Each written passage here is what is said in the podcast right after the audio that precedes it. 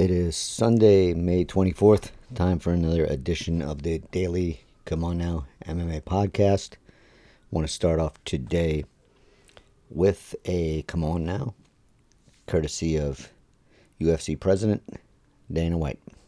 Two quick hits on the way out. I know we want to keep the focus on May 30th, but a lot of buzz about Jon Jones potentially moving up to heavyweight, wants Francis Ngannou.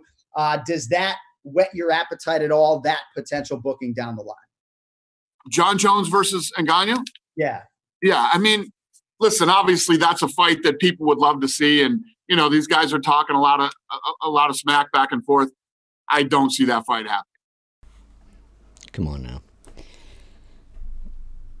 That was from ESPN. Jon Anik was doing the speaking there to Dana White. Um, there was no follow up question, which the obvious follow up would have been why. Why doesn't Dana White see that? And if I was a betting man, I would bet the answer is simple. Simply money. The UFC doesn't want to spend the money on a fight like that for whatever reason. Uh, fans want to see it. I'm going to guess fighters want to see it. Media folks want to see it. I, uh, I'm under the impression that Jones wants it. Ngannou obviously would want it. But not going to make it happen. And let's not forget, this is the organization that used to pride itself on saying that it always made the fights the fans want to see. But this one, gonna be a pass, which is ridiculous. But nothing, nothing we can really do, or I guess say about it, other than seems like a a, a big screw up and a big miss from the UFC. But oh well. Um, which leads us leads me into um, the next topic, which was Jones's interview with John Morgan. Fairly in-depth interview. Um, Jones really uh, a lot of detail on on on his feelings about the the Ngannou fight, and I just want to cover a little bit of that right here. So Jones said that they never even really got into um, discussing money. Um, the answer was no right off the bat, according to Jones. And he said that he was a little upset about the whole thing because he had um, discussed heavyweight move before with the UFC and had been told that if he was going to move up at heavy, to heavyweight at any time, he would get a new deal and that makes sense because Jones, know, light heavyweight champ, um, no real reason to move up to heavyweight other than to test himself and a little, you know, competition. Um, Jones's manager also said that he weren't looking for the fight right now. Uh, it was just kind of a feeler deal, you know. If if we're gonna do this, if Jones is gonna move up, get his, get things set so he can weigh you know, 240 and 230, 240, something in that range, um, to put on the weight for the heavyweight contest so that he would know he had a deal. And uh, it doesn't sound like that is going to happen. And this part sticks out for me, um, and this is from Jones. It was just in my plans to have my biggest fights towards the end of my career now I know that I'm not going to be making those kinds of jumps in my life. It's just shitty because you feel like someone's put a cap on your capabilities, that someone put a cap on your possibilities. And I agree with that. Um, because he doesn't have, like I said, he doesn't have to move up to heavyweight. So it would just be a test for him. And uh, he's going to be fighting guys that are bigger than him, um, stronger than him, and that's a challenge. And if he's still the light heavyweight champion at that time, which is a distinct possibility, and making the weight fairly easily, why move up? And now it's if I'm not going to make this more money, to move up to heavyweight and challenge those guys. Why not just stay at light heavyweight? Um, continue to be the ch- champ there. Get get a cut of the pay per view, and uh, make the money that's contracted. And if the UFC doesn't bump him up, why uh, why bother? And and one of the other parts here is uh, from his manager again, and this is another great point. Jon's taking the risk. Where's the UFC's risk in Jon versus Francis? They have zero risk. They're going to make a whole lot of money in John versus Francis. That's the truth. They're not taking a risk when they say there's no way this doesn't hit 1 million pay per views. Would it hit a million pay per views? I don't know. Would it do enough that the UFC is going to get a little extra cut above what it would uh, get for a standard pay per view? I would say 99% yes, that that was going to happen. And there, there is no risk for the UFC in this. There really is not. Um, do they have to pay Jon Jones a little more? Yeah, but where's the risk for that? They're already underpaying the fighters. Uh, it's in the in the range of 85% of the revenue is going to the UFC. Um, I people have said that commented that uh, they wouldn't do it because of the gate. That's not really uh, something to consider right now. I don't think because Moody's put out a, a story on the, the, UFC's gate, and uh, John Nash covered this for Bloody Elbow. I think, and that story said that gate makes up 12% of the UFC's revenue. So last year's revenue was 900 million. Uh, take 12% off of that.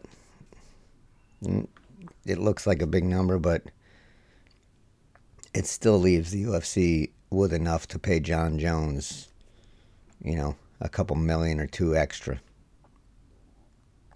They're not going to miss that. So it's just another way to avoid paying the fighters and uh, keeping more money for themselves. So very very strange that that this is something that won't be made for by the UFC. Um, if the fighters are willing to do it, Jones doesn't have a fight schedule, and Ngannou's waiting for Stipe and DC to figure out the when they're gonna fight so he's playing the waiting game until that happens. There's no real top contender in the light heavyweight uh, division right now. Nothing that's going to do the numbers of, of Jones and Ngannou, that's for sure. So, I don't get it. I really don't understand it. Um, but it's not not going to happen by the sounds of things. This next subject is kind of related to this, and it's something I just thought about while while pondering this this fight and the management uh, structure in the UFC. The UFC really has no reason to to work with managers because the the contracts are pretty much structured almost identical um, there might be a little little differences, uh, but it's not too different between top stars and or anyone really. It's kind of a set deal, and you, you take it or you leave it. And so, uh, it's hard for uh, uh, Jones's management to play a hard line game here because there's a chance that that they could have a negative effect on other fighters uh, in their in their staple stable then because if the UFC holds a grudge against the manager, that could trickle down and could make the matchmaking a little. You know, the UFC could decide to give harder fights to uh, managers, fighters, um, just to prove a point. Uh, and then if that if those fighters start to crank up losses, then the fighters get released, and then that's less money for the fighter, less money for the manager. It's a whole. It could be. It could create a whole kind of ugly, ugly game, behind the scenes game. And uh, from what we've seen from the antitrust lawsuit, that's not out of the question that the UFC could play little games behind the scenes in the matchmaking to make things just a little more difficult for the fighters. So if management who has management has a, a big stable of fighters and the UFC doesn't really need all those fighters for whatever reason. Maybe they're not big draws, they're kind of middling stars. The UFC could really make things difficult for uh, uh, fighters, for a, a manager's camp, and the fighters in that camp. So, with the UFC having all that power, it could get a little ugly um, for the managers there. And then on this, the same side of things, if a manager plays nice with the UFC, they end up getting, they can end up getting, you know, a little. It's easier for them, their fighters to get fights. Maybe easier for them to get favorable fights. It's a whole ugly, ugly thing, and I. I think it's bad that there's only a couple of big name managers in the UFC because I don't trust the UFC to to to play fair with with the fighters, and I just think the whole thing could get pretty ugly pretty quickly, um, and so it leaves the manager of a guy like Jones kind of hamstrung that they can't push as much as they would like to. This this is something that Jones and Ngannou should both remember as well. Um, they're both draws. The UFC will probably kind of tr- try and uh, downplay that fact, but people want to see Jon Jones fight. And I know his last couple fights have gone the distance and they haven't been that exciting, but I think Jones is now at the point in his career that he's fighting. He's fighting to win more than to entertain. He's getting more defensive. Um, just fighting a more uh, a smarter game, um, and maybe just doing just enough to get the win.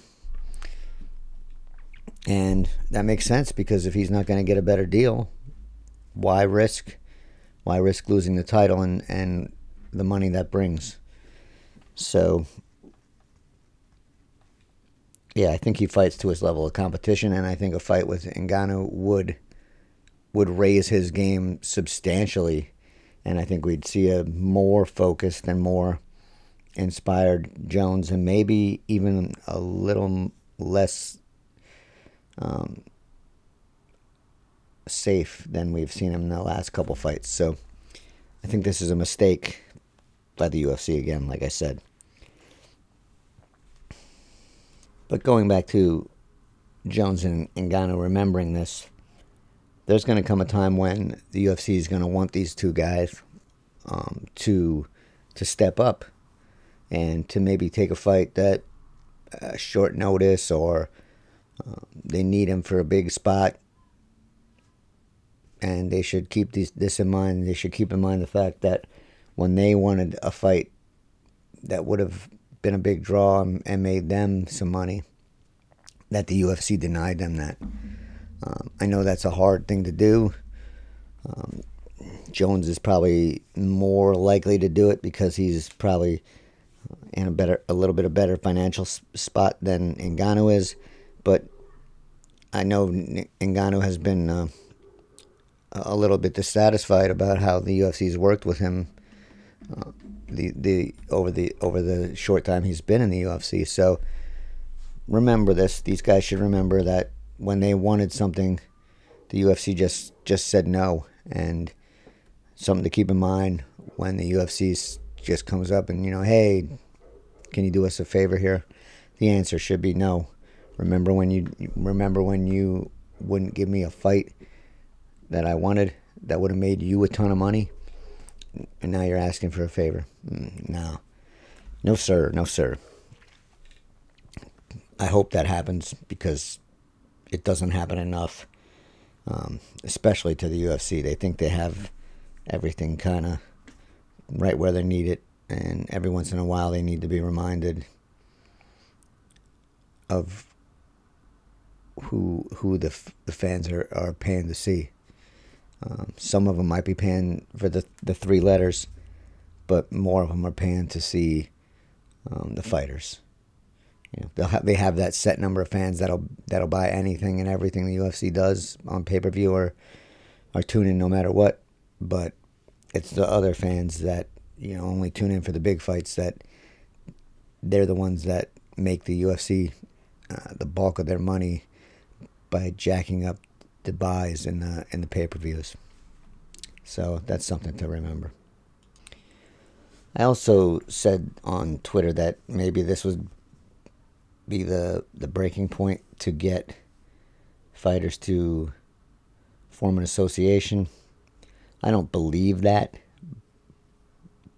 but I do think it would take fighters at this kind of level to make it happen if you get a Jones and an Ngannou on board there, and maybe Stipe because of the way he's getting jerked around a little bit, um, and maybe a couple more big names, maybe there's interest. Maybe they can convince the other fighters that hey, this 85-15 split in revenue, that's not good for anybody.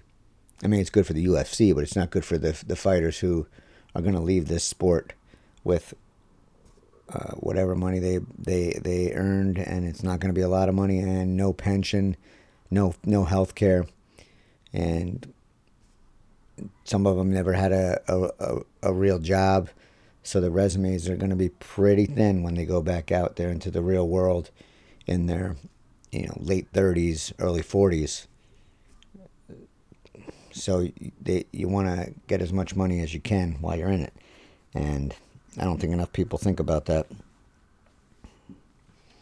So maybe you know it's going to take a fight. It's going to take big name fighters to uh, to convince everyone that it's in their best interest to maybe get a, get an association and maybe fight for some rights, um, both in the short term and the long term, to help them themselves and also the future future fighters. Um, like I said, I don't think it's going to be these guys, but it's going to take someone uh, in that in that star superstar range to to really make this happen. I'm not going to count on it. Can wish for it. Sooner or later, uh, hopefully it'll happen sooner or later. Speaking of of Stipe Miocic, he seems to be getting a little fed up with uh, everything that's going around. Um, you know, Daniel Cormier is saying he should take the fight. Curtis Blaydes is saying uh, he should be able to train. Miocic, that is, should be able to train. Dana White's kind of saying they got to keep the weight division moving, and you know maybe they strip Stipe of the title, and so um, he seems to be getting close to reaching his breaking point. And he did an interview with MMA Fighting's Damon Martin, and this is what he had to say. I don't know what people want from me, really. Everyone's like, everyone's like, he's holding the division, and I'm like, how am I holding up the division? Other guys are saying we can train. Well, good for you. You live in a different state. You have different regulations. My coach, no joke, shut his gym down. He was he wasn't taking any dudes. No one's paying anything because it's not fair to everyone they had a bunch of stuff outside the gym, and a couple people, like five or six people, were working out together. They were even six feet apart, and someone saw that and reported it, and he got cited by the CDC. That's how strict they are. So everyone can just shut up because they're idiots. And uh, then he went on to say um, that uh, to comment on Cormier pushing him to take the fight. I don't care. I really don't care what his opinion is. Never did. Honestly, he says one thing and then contradicts himself all the time. Um, apparently, I'm not a champ. He just calls his own shots. Whatever. Everyone else is talking, saying vacate or defend, whatever. I can't make everybody happy or anybody happy. I don't care at this point. Stop crying. I, I couldn't agree more with, with him here. Um, one, like I, I've said in the past, he is a first responder, and so he's taking care of his community. Um, and you can't fault him for that because that job is going to be around after the UFC. And sure he's making some decent money with the UFC, but probably not enough to set himself and his family up for um, long, long term, which we know is what um, other major sports athletes try to do. Uh, they're not here for this generation wealth; they're here for next generation wealth, generational wealth, and the UFC does not provide that. So, why should this guy do anything above and beyond uh, what's required of him or what he's able to do. And if he can't get a full camp in, that's not fair because he's the champ.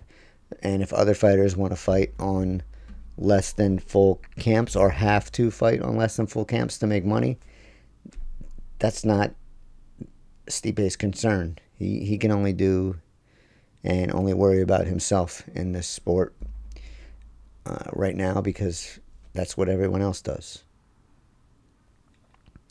So I don't think he should be pressured, and I don't think any fighter should pressure him uh, because, like he said, he's the champ. So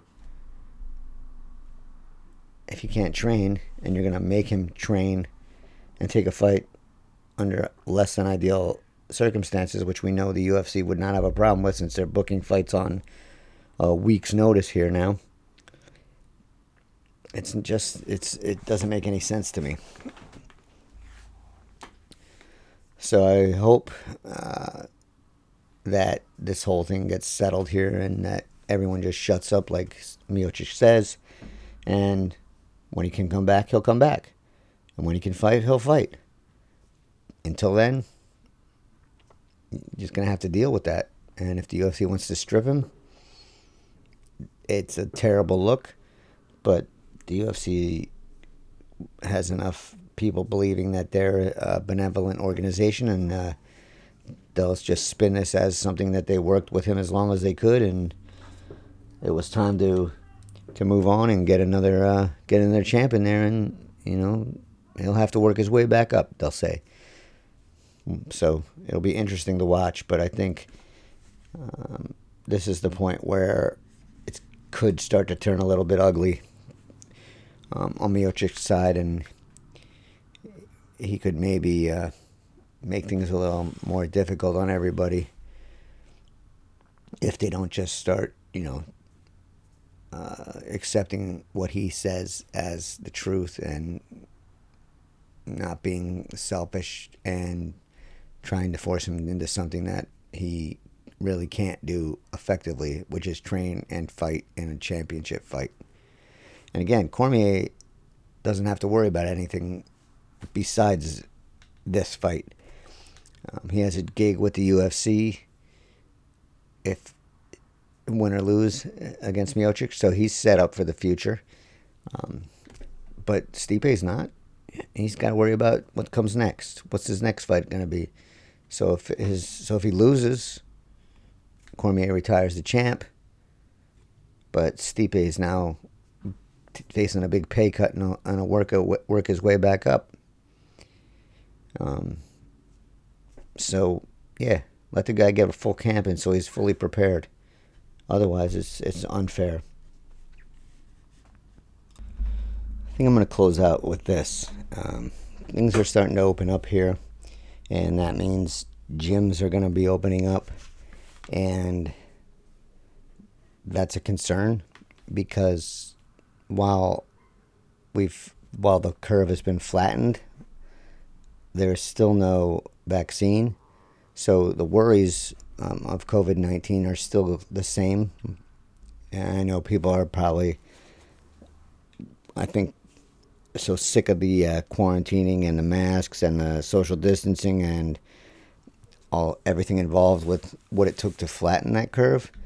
But once we start opening things up, um, there's a good chance that it, we're going to get another outbreak, and that's a worry. So what I was what I was thinking is, what is the UFC doing to prepare uh, the fighters, the coaches, the camps, the families, the gyms to to open back up? What what are they doing on that front?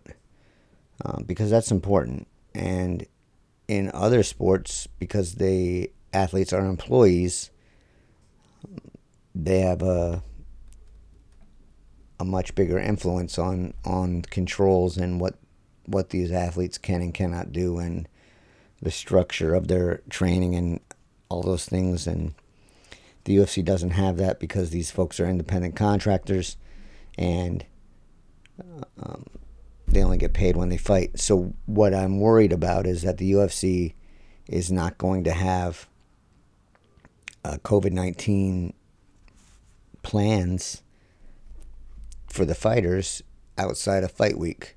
And everybody's going to kind of be on their own. And I think that's dangerous. Um, I think they should be supplied with good, true information on how to train safely, how to um, clean their gyms safely, how to travel safely, how to keep themselves, their, their training partners, and their families safe while they're training because we know not everybody has one home gym. Um, they could be going to four or five gyms over the course of a couple weeks to work out and, and get their proper training. And if everyone's doing different protocols, and some of the protocols are less than um, ideal, that increases the chance of illness. And that's a concern. And I don't know if because everybody's so sick of being locked up, quote unquote, locked up, that this is going to be taken as seriously as it should be. And um, like I said, there's no vaccine yet. So there's really not that much of a change in in the risks associated with uh, coming down with COVID nineteen. It's still still everyone still needs to be vigilant, or it's going to uh, the rate of infection is going to go back up again, which we no one wants to see. And now with everything opening back up little by little, um, the genie's out of the bottle, so to speak. And how how hard is it going to be to be to put that back? Um, we this is history says it's going to be very difficult because this is what happened in the Spanish flu. Um, people did not want to go back to the the way things were before they opened them up, and and then that's that's when things can really get ugly. Um, so I would I would wish that the UFC was going to provide these folks with at least some kind of information to the to the fighters and to the gyms and to the managers so that everyone can be as safe as possible. The problem is with these with everyone being an independent contractor, there's no real requirement to do that, and there's no real um, reason other than health and safety. And if the UFC wants to live up to what Dana White's been beating into our heads these past few weeks, months, is that the UFC is going above and beyond in safety. I I don't think that's true, but I think the way one way to prove it would be to uh, put a, put a plan together for the gyms, for the teams, and you know detail.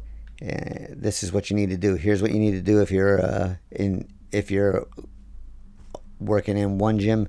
Here's what you need to do to be safer if you're traveling between gyms. Detail that.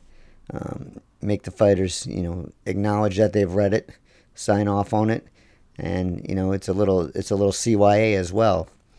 Um, I think it would be a good thing. I think it would be a good PR move, um, and I think it would make people feel a little safer uh, about going out and training and and getting back to a quote unquote normal existence. I'm not going to hold my breath on that. Um, I'll ask the UFC, but I'm not gonna. I'm 99% chance I'm not gonna get a reply. Um, but I think it's important that that that does get done in in some respect uh, because it would show that you know the UFC does care about health and safety um, more than just during fight week. Um, if you are interested, I spoke to Luke Thomas on his Sirius radio show on Friday about the um, story I did on Bloody Elbow, where I, I spoke to two epidemiologists about their concerns with the UFC's health and safety plan. Um, talked to him for about 15 minutes.